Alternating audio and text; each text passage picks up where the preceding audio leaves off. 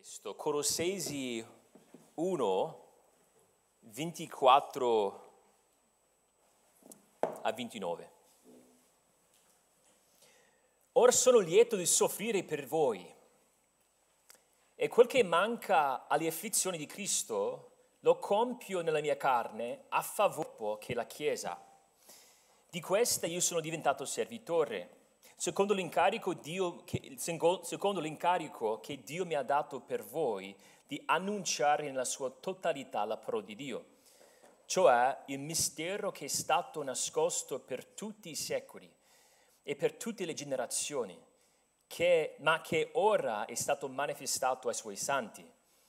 Dio ha voluto far loro conoscere quale sia la ricchezza della gloria di questo mistero fra gli stranieri cioè Cristo in voi, la speranza della gloria, che noi proclamiamo, esortando ciascun uomo, ciascun uomo istruendo in ogni sapienza, affinché presentiamo ogni uomo perfetto in Cristo. A questo fine mi affatico, combattendo con la sua forza, che agisce in me con potenza. Preghiamo, Signore, questi sono versetti pregni di un'importanza per noi, vers- versetti che, che, che, ci portano a vedere la gloria di Cristo e il privilegio di, di servirlo. Ti, ti prego che abbiamo cuori pronti, che ci sia un terreno fertile affinché possiamo vedere con occhi nuovi la gloria di Cristo e, e sapere come valorizzarlo nel nostro servizio. Preghiamo queste cose nel nome di Cristo. Amen. Penso che sia un'osservazione abbastanza ovvia, ma ve la dico comunque. C'è una differenza massiccia tra un turista e un soldato. Ora può essere che entrambi vanno a finire in un paese straniero, però il turista ci va per divertirsi, per visitare il posto, il posto e ci va proprio perché vuole andarci. Il soldato dall'altro canto Forse ci va per combattere e non ci va soltanto perché vuole, ci va perché deve, secondo l'autorità di un altro, secondo un mandato datogli da un'autorità superiore. Il turista in crociera non ha nessuna missione se non quella di divertirsi, di, di bere e di mangiare. Un marinaio a bordo una nave della marina militare è del tutto diverso, ha una missione, ha delle mansioni, ha, ha da fare. E possiamo chiederci se la nostra vita cristiana si assomiglia più al soldato o al turista. Possiamo domandarci se la nostra esistenza cristiana sia più vicina al marinaio su quella nave militare che, che ha un incarico, una missione, mansioni, oppure il turista in crociera. Il cristiano è, è seguace di Cristo. Per definizione è, è, quello, siamo discepoli, siamo seguaci di Cristo, però non è soltanto seguace, è anche servo. Siamo stati salvati per servire. Siamo stati riconciliati con Dio per rinunciare a noi stessi, per portare avanti la nostra missione. Abbiamo una missione, il grande mandato. Fatemi discepoli tutti i popoli, una missione data non soltanto ai dodici, ma ad ogni apostolo, ad ogni discepolo, scusate.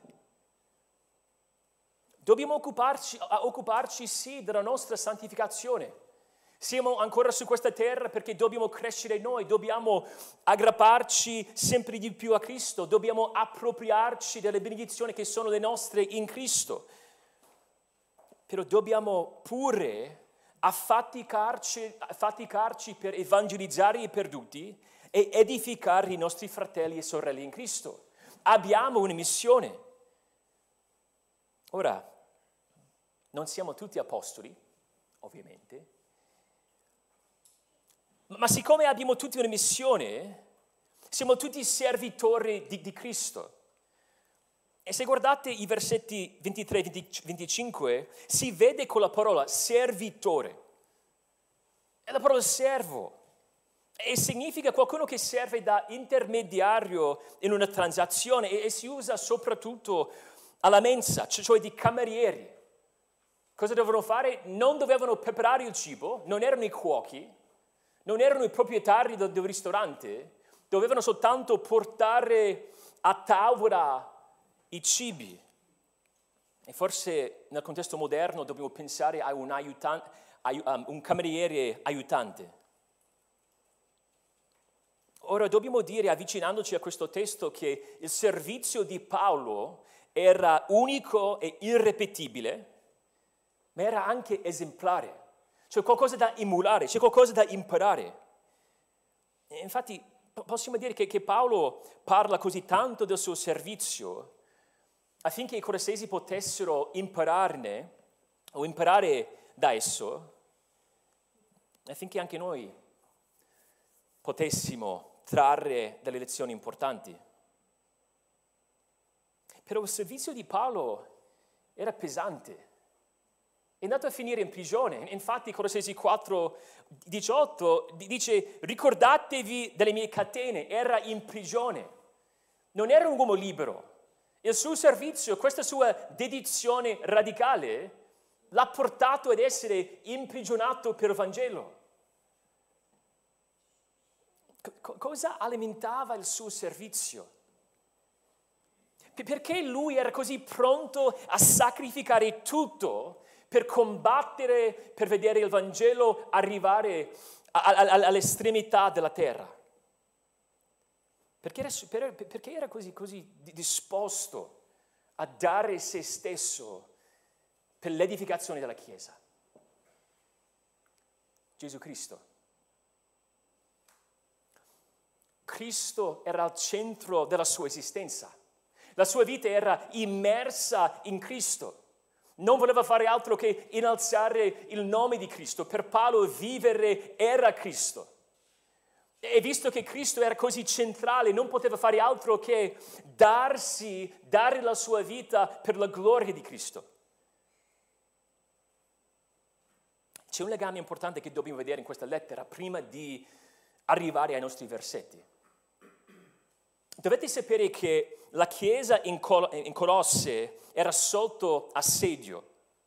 Si diffondeva un insegnamento velenoso e il nocciolo dell'errore era, l'insegn- era l'insegnamento che Cristo era insufficiente per la santificazione. Cioè, se si voleva crescere in Cristo, si aveva bisogno di, di altro, di qualcosa in più. I, I, santi in Colosse erano tentati di provare a maturare in Cristo adottando regole inventate dagli uomini e confidando in esperienze umane, emotive e soggettive. La cosa affascinante dello sviluppo della lettera è che Paolo aspetta fino al capitolo 2 prima di diagnosticare il problema. No, non si parla così tanto della natura della, del, del problema fino al secondo capitolo. E inizia, dopo aver pregato, come quasi sempre nelle lettere di Paolo c'è una preghiera, i versetti 3 a 12, però subito si lancia parlando del rimedio la gloria di Gesù Cristo. Per Paolo il rimedio a questa confusione era una veduta eccelsa dello splendore del Figlio di Dio. Perché quando si perde di vista la gloria di Gesù Cristo, è inevitabile che ci si aggrappi fonti, ad altre fonti della vitalità spirituale. Però quando capiamo chi, chi è Cristo, quando vediamo tutte le sfaccettature della sua grandezza, non, non siamo mica tentati di guardare altrove per aiuto spirituale. E se guardiamo i versetti 13 a 23, questo paragrafo che precede il nostro, vediamo che c'è una cornice, una cornice che parla della nostra redenzione. Nei versetti 14 um, uh, 13 e 14. ci ha trasportati nel regno del suo amato figlio. In lui abbiamo la redenzione, il perdono dei peccati. E, e poi l'altra metà di, di l'altro lato di questa cornice, nei versetti 21-22, anche voi un tempo eravate estranei e nemici a causa dei vostri pensieri e delle vostre opere malvagie. E ora egli vi ha riconciliati nel corpo della sua carne per mezzo della sua morte noi abbiamo la redenzione in Cristo, abbiamo il vero perdono. E poi quella era la cornice, ma, ma al centro, il quadro stesso è un ritratto della gloria di Cristo, un ritratto, della maestà, della signoria del Figlio. E, e Paolo parla della sua signoria in due sfere. Prima nella prima creazione, nei versetti 15 e 17, dice che se guardate il versetto 16, per, per riassumere, tutte le cose sono state create per mezzo di Lui e in vista di Lui. È una visione radicale del mondo. Cristo non esiste per noi, noi esistiamo per Cristo. La nostra esistenza dovrebbe testimoniare della sua grandezza però poi parla della supremazia del figlio nella nuova creazione. I santi, cioè noi, coloro che sono stati rigenerati, compongono, che compongono la Chiesa, rappresentano la prima fase della nuova creazione in Cristo. E poi nel versetto 18 dice, Cristo è il capo del corpo, cioè della Chiesa, egli che è il principio, il primogenito dai morti. La nostra esistenza è un'espressione di quello che si è iniziato con Cristo, è stato il primo di tornare dai morti. E quella stessa potenza opera anche in noi, quella potenza della sua risurrezione. E la descrizione del servizio di Paolo segue questa dichiarazione della gloria del Figlio, questa dichiarazione della compiutezza della sua opera redentrice. la, la gloria della signoria di Cristo si concretizzava nel servizio di Paolo. In altre parole, il suo servizio era un'espressione della sua comprensione della bellezza di, di, di Cristo. Se volevamo sapere, ma, ma Paolo, per te, che valore ha Cristo per te? Avrebbe potuto dire, guarda il mio servizio, guarda la mia vita Era così pronto a servire Cristo perché Cristo aveva un valore inestimabile per lui. Il suo servizio era cristocentrico. Perché il nostro paragrafo prende da, da quel inno gloria di, alla gloria di Cristo e parla del modo in cui Cristo dovrebbe caratterizzare ogni parte del nostro servizio. Però il problema è, spesso siamo propensi a portare avanti servi- un servizio antropocentrico, cioè con l'uomo al centro. Serviamo dipendendo dai nostri, for- da- dai nostri sforzi.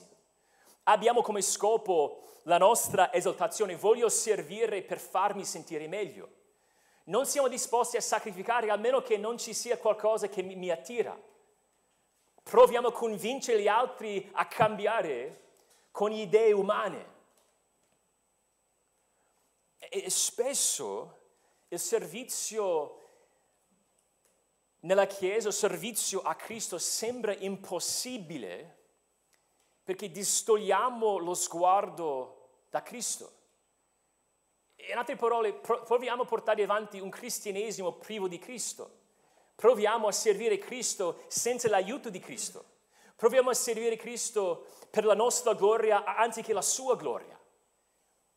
Quando ci valutiamo diciamo no, no, non posso fare di più perché no, non ce la faccio, invece di dipendere e attingere le ricchezze che abbiamo in Cristo.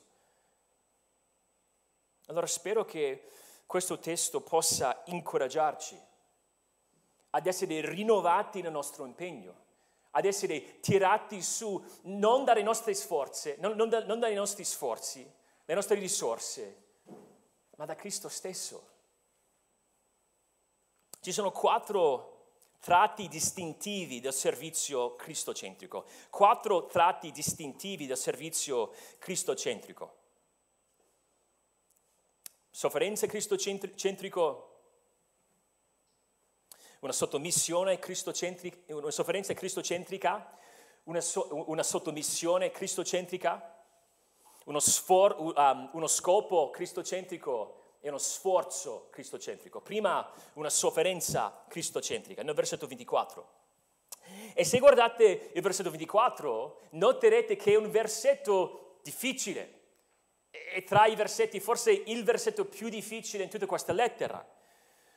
Ora dobbiamo dire che l'Apostolo non è masochista, eh, cioè, cioè non prova piacere nel dolore, non è nemmeno uno stoico che è indifferente davanti all'afflizione.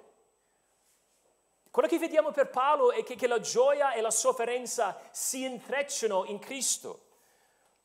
Cristo dà senso alla nostra sofferenza in generale per, perché Egli fa cooperare tutte le sofferenze al nostro bene per confermarci a Cristo.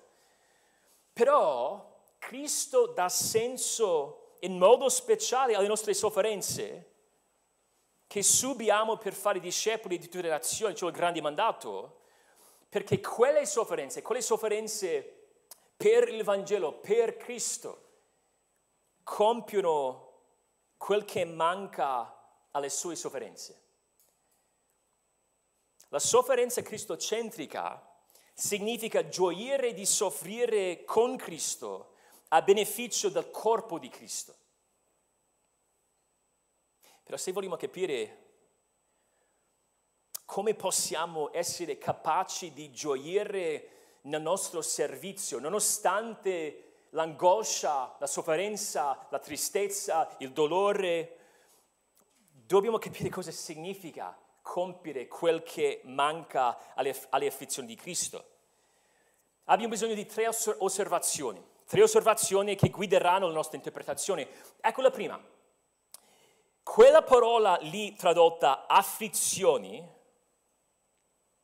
non si, non si riferisce alle sofferenze o alle afflizioni propiziatorie di Cristo, cioè non sta parlando della sua passione che ha pagato il prezzo di riscatto, infatti quella parola non è mai impegnata per parlare di quelle sue sofferenze redentrici. Infatti sappiamo che non manca niente a quelle sofferenze.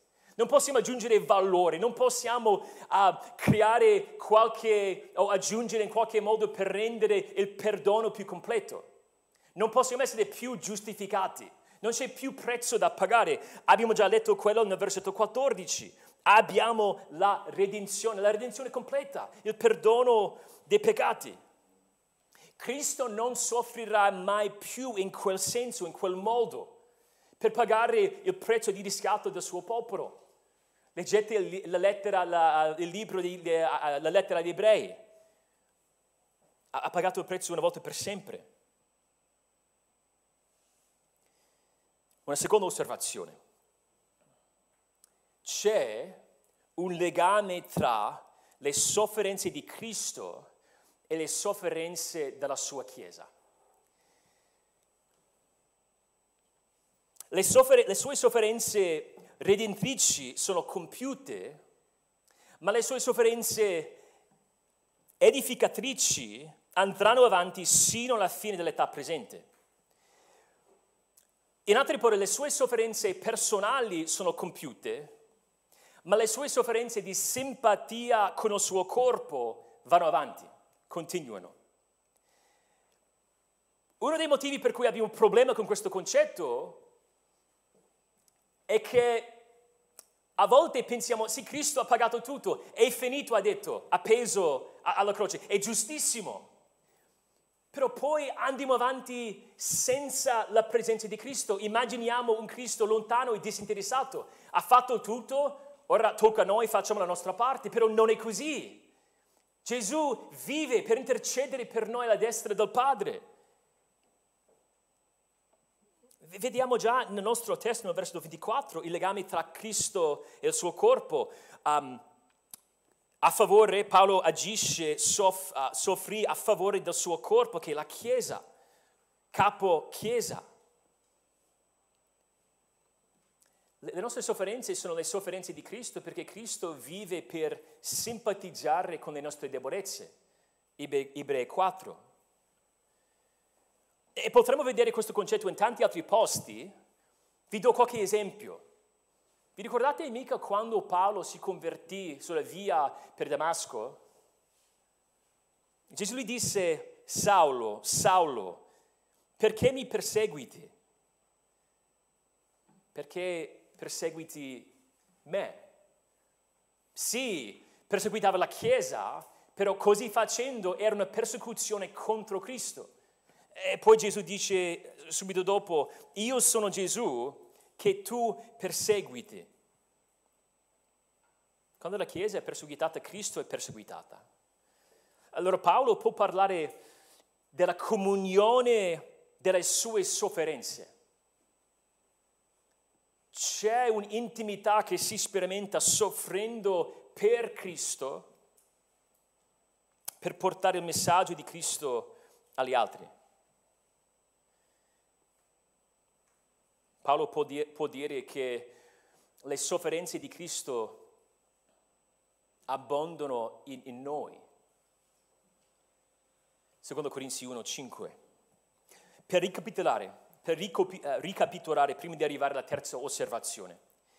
Le afflizioni di Cristo che sono mancanti non sono quelle redentrici e personali, ma quelle per l'edificazione della Chiesa e di simpatia con il suo corpo. Però ci manca ancora un pezzo, che abbiamo visto quello che no, no, non sono, cioè non sono le sue sofferenze redentrici, abbiamo visto che c'è un legame tra le nostre sofferenze e le sue sofferenze, però dobbiamo chiederci ma, ma, ma che modo sono man- mancanti? In che modo le sofferenze di Paolo, in modo speciale, e poi le nostre sofferenze possono compiere o adempiere ciò che manca alle sofferenze o alle afflizioni di, di Cristo. Qui il contesto ci è molto utile perché tutto il testo parla della predicazione di, di Cristo, del portare avanti il grande mandato, della missione della Chiesa. E infatti il versetto 25, come si vedrà alla lettera, dice che Paolo doveva compiere la parola di Dio.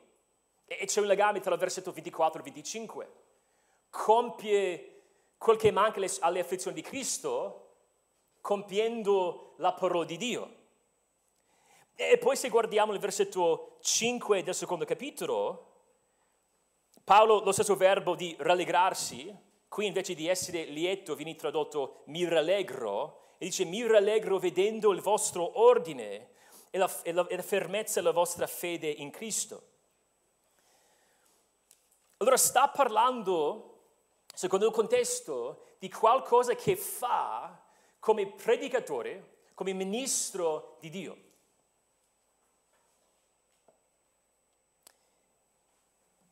E mettendo insieme queste diverse osservazioni,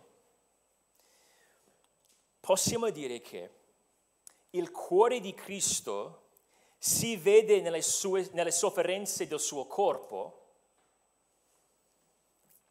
e le sue sofferenze attuali sono mancanti in quanto sono invisibili, in quanto i perduti che devono conoscere Cristo e i credenti che devono crescere in Cristo no, non possono vedere queste sue sofferenze, non possono vedere il cuore di Cristo, non possono vedere la sua compassione. Allora in quel senso sono mancanti, non perché sono inadeguate, sono nascoste. Allora come può le sofferenze di Paolo compiere quella mancanza? Perché le sue sofferenze dimostrano, mettono in mostra il cuore di Cristo. Le sue sofferenze rendono visibile le afflizioni di Cristo, cioè il suo cuore. Cristo raggiunge le sue pecore perdute per mezzo delle sofferenze del corpo che sono un'espressione delle sue afflizioni.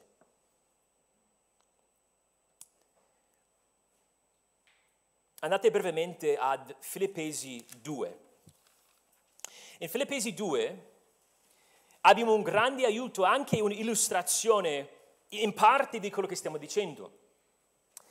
Filippesi 2, pa- Filippesi 2 parla del ministero di Epafrodito. Epafrodito fu mandato dalla Chiesa a Filippi a portare a Paolo la colletta, il dono che avevano preparato per, per lui. E leggiamo in questo testo, se state guardando Filippesi 2, leggiamo di questo uomo che nel versetto 27 è stato ammalato, infatti è ben, infatti è ben vicino alla morte, ma Dio ha avuto pietà di lui. Quindi quasi morto, portando avanti questo suo compito per i filippesi. Nel versetto 30 leggiamo, Paolo dice, dicendo dovete accoglierlo, sto per rimandarvelo, dovete accoglierlo perché è per opera di Cristo che egli è stato molto vicino alla morte, avendo rischiato la propria vita per supplire ai servizi che non potevate rendermi voi stessi. E la lettera, quell'ultima frase, si assomiglia moltissimo alla nostra frase in Colossesi 1.24 in realtà sarebbe qualcosa del tipo per compiere a quel che mancava al vostro servizio a me. Epafrodito do- doveva compiere questa mancanza nel loro servizio. Cosa mancava nel loro servizio? Erano generosi, Paolo ne parlerà in Filippesi 4. Da- davano tanto, avevano un vero amore per Cristo. In che modo era mancante il loro servizio? Ma doveva essere presentato a Paolo. Sen- senza quel tramite, senza quel canale, senza Epafrodito che portava quel, quel dono a loro, il, il dono, ah, scusate, sì, il dono sarebbe rimasto, il servizio sarebbe rimasto incompleto. Quindi il compimento del loro servizio era il cuore di Epafrodito nell'andare ed essere disposto a soffrire per loro. Paolo ha visto in quell'uomo il cuore, la generosità, il servizio di tutta la Chiesa. Se tornate a Colossesi 1, possiamo dire che il Signore si serve delle nostre sofferenze predicando il Vangelo per rendere visibili le, le sue afflizioni, il suo cuore. E spesso il Signore usa, si serve proprio di quello per far crescere la sua Chiesa.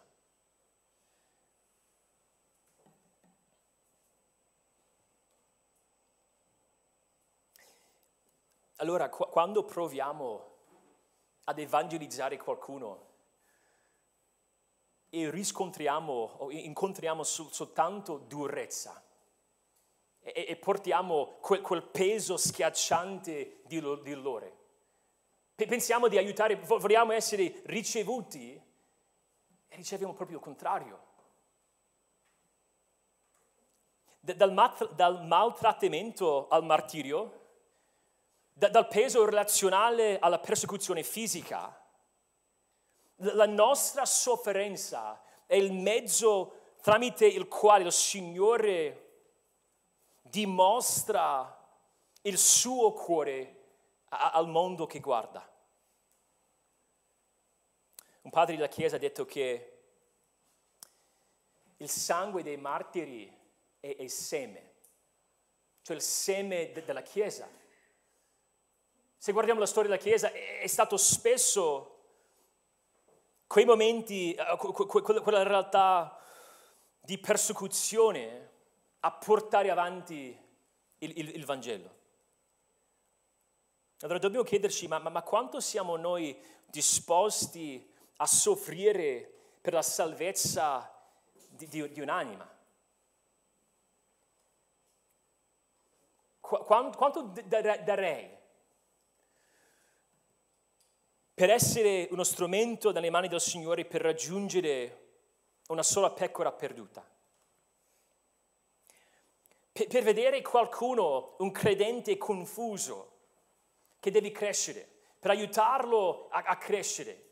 Qu- quanto sono disposto a soffrire, a subire, a sopportare a, a, a tal fine?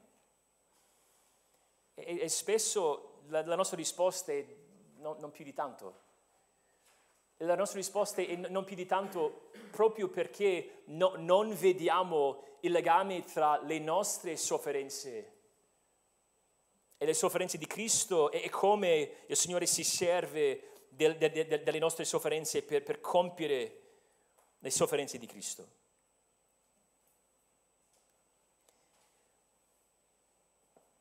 C'è un secondo tratto distintivo del servizio cristocentrico ed è una sottomissione cristocentrica. Nei versetti 25 e 27. Paolo era un servo sottomesso, un servo che non è sottomesso non è più servo, un servo libero, indipendente, è un servo ribelle e disobbediente. Paolo era costretto dall'amore di Cristo di, di, di sottomettersi alla missione che aveva ricevuto. E quando guardiamo Paolo non vediamo un uomo pieno di passione, motivato da qualcosa che proveniva da di dentro. La sua vita era un concretizzarsi del suo amore per Cristo. E qui in questi versetti 25 e 27 Paolo parla prima della sua missione e poi parla della sua missione. Ah, scusate, del suo messaggio, parla della sua missione e poi il suo messaggio, cioè parla del compito che aveva per poi parlare del contenuto di quello che predicava. E vediamo la sua sottomissione perché erano entrambi sia il contenuto che il compito, erano determinati da, da, da Cristo stesso. E se guardiamo questa prima frase, vediamo che aveva un incarico speciale, era un servo della Chiesa, di questa parla della Chiesa nel versetto 25, e aveva un incarico secondo l'amministrazione di Dio. Dio è il grande amministratore e dà vocazioni, dà incarichi ai suoi servitori.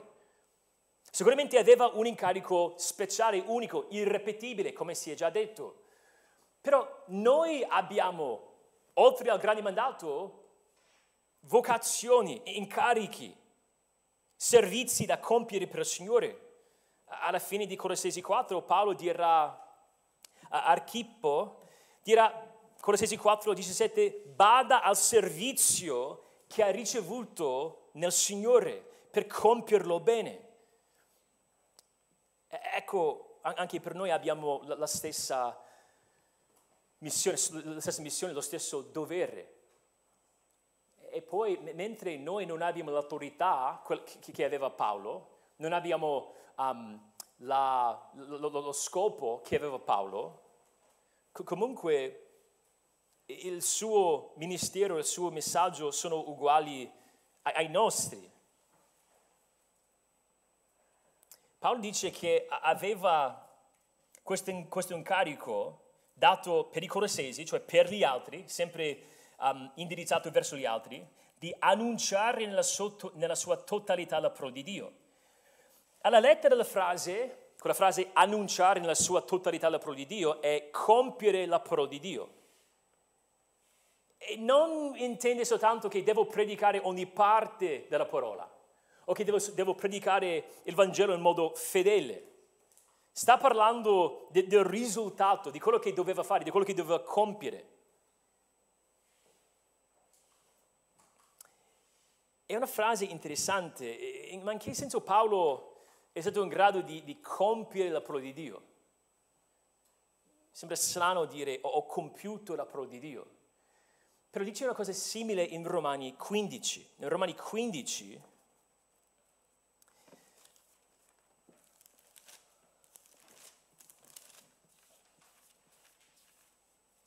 Paolo dice, questo è Romani 15, 19, parlando del suo ministero unico di nuovo, come apostolo, con la potenza di segni, i prodigi, con la potenza dello Spirito di Dio, così da Gerusalemme e dintorni fino a Iliria ho predicato dappertutto il Vangelo di Cristo. E qui la frase sarebbe ho compiuto il Vangelo di Cristo.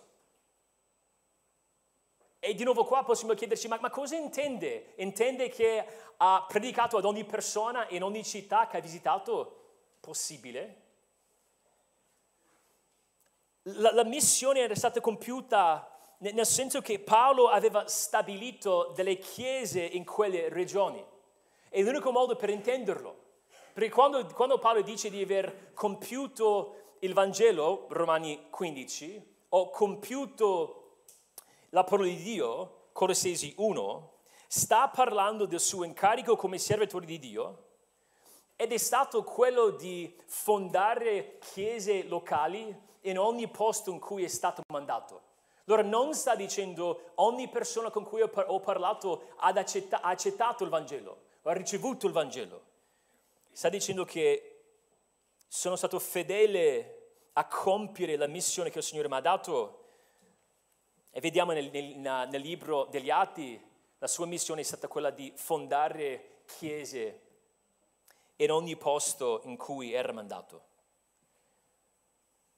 E possiamo dire, tornando a Colossesi, che, che anche noi facciamo parte di quella stessa missione. anche noi vogliamo promuovere la fondazione di chiese nuove, anche noi vogliamo vedere queste chiese e altre chiese edificate. E il suo messaggio era incentrato su Cristo. Anche qua, oltre alla sua missione, il suo messaggio ti dimostra la sua sottomissione, perché non era una cosa che inventava lui, non era, non era una sua creazione. Il suo messaggio era incentrato su Cristo. E se guardate il versetto 26, Paolo, partendo dalla parola di Dio alla fine del versetto 25, ci descrive cosa aveva in mente. 26, cioè il mistero, quindi è un mistero la parola di Dio, era nascosto, è quello che Dio voleva far conoscere le ricchezze e la gloria di questo mistero fra gli stranieri, 27, e poi ecco la definizione, Cristo in voi la speranza della gloria. È come se andassimo avanti a rallentatore.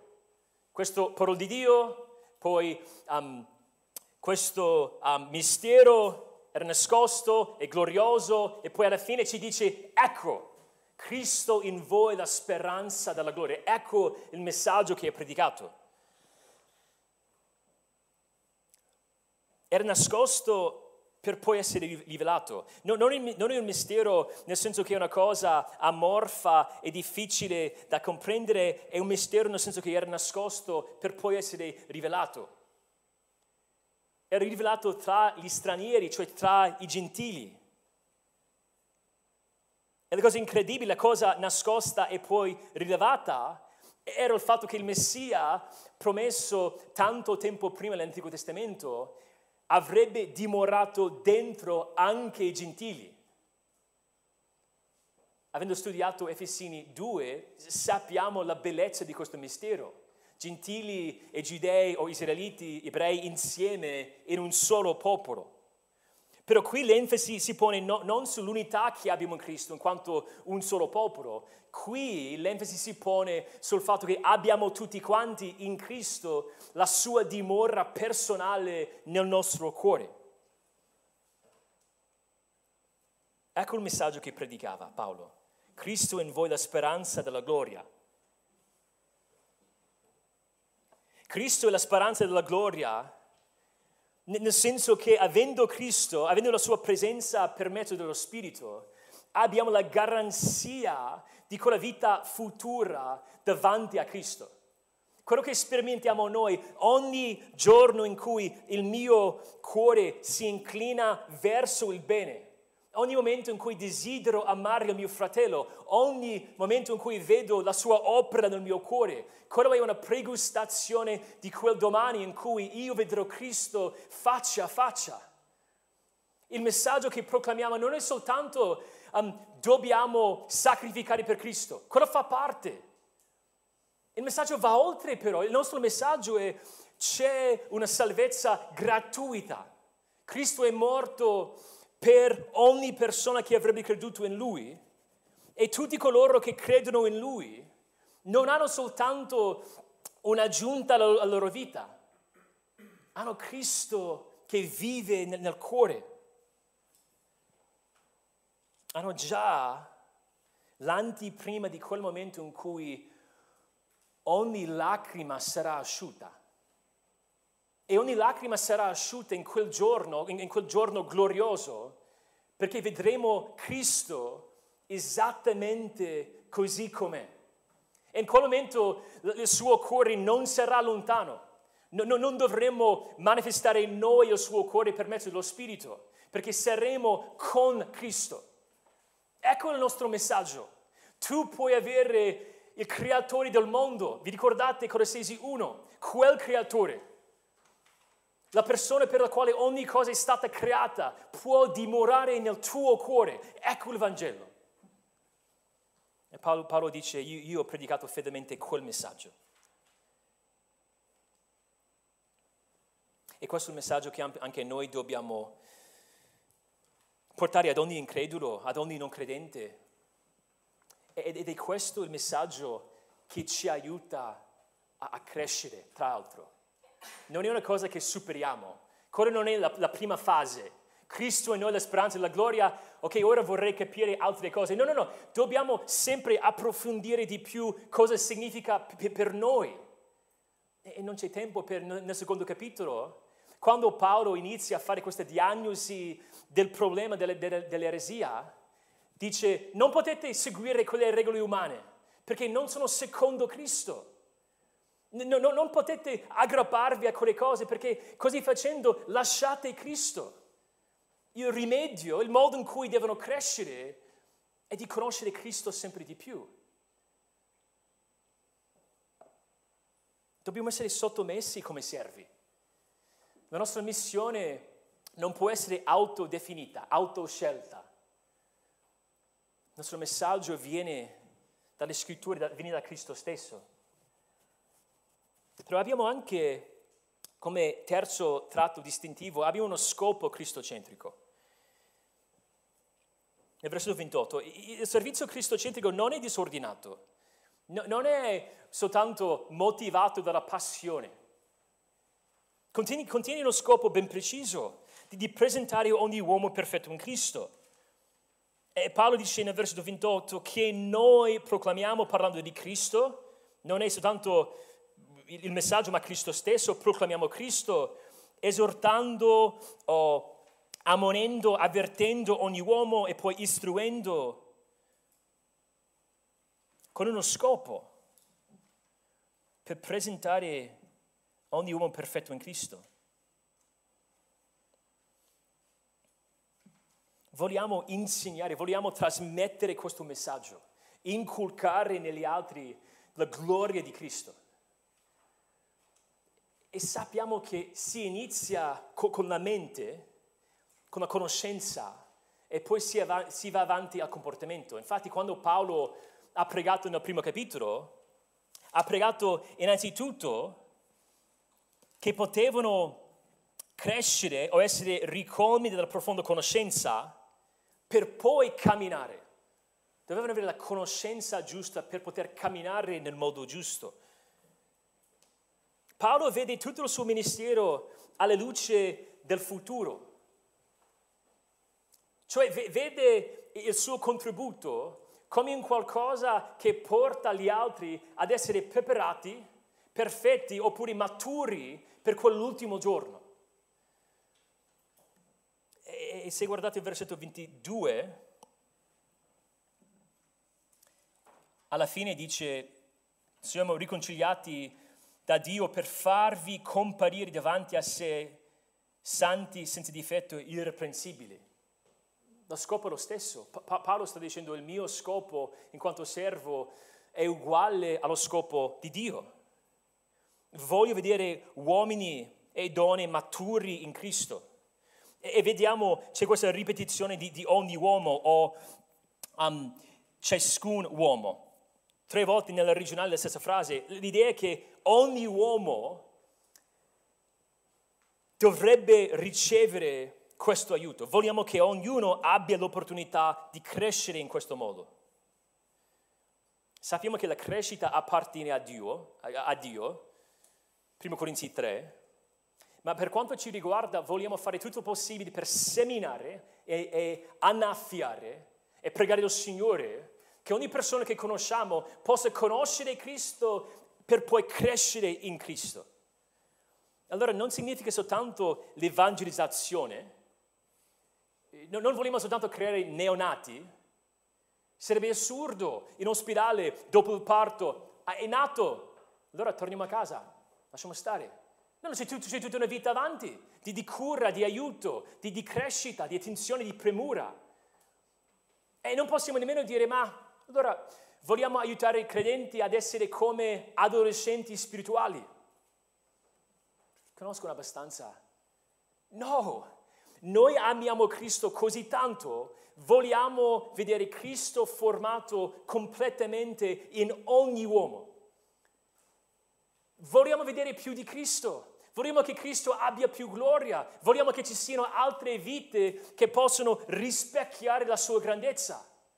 Non possiamo accontentarci di soltanto questa persona ha fatto una professione di fede, no, deve essere aiutata, deve, deve crescere, così anche, così anche noi dobbiamo crescere. Ecco la gioia del servizio. Noi abbiamo la gioia di vedere Cristo formato negli altri. E non è un gioco da ragazzi, non è facile. Uno sforzo, però è uno sforzo, l'ultimo tratto distintivo è uno sforzo cristocentrico. Nel versetto 29. A questo fine mi affatico combattendo con la sua, con, con la sua forza che agisce in me con potenza.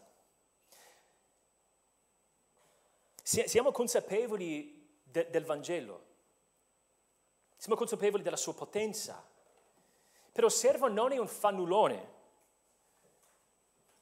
Il servo agisce, si impegna, ma il suo impegno è energizzato o prodotto dall'energia di, di Cristo. È Cristo che agisce in noi. E vediamo in Paolo questa intensità, vediamo questo combattimento,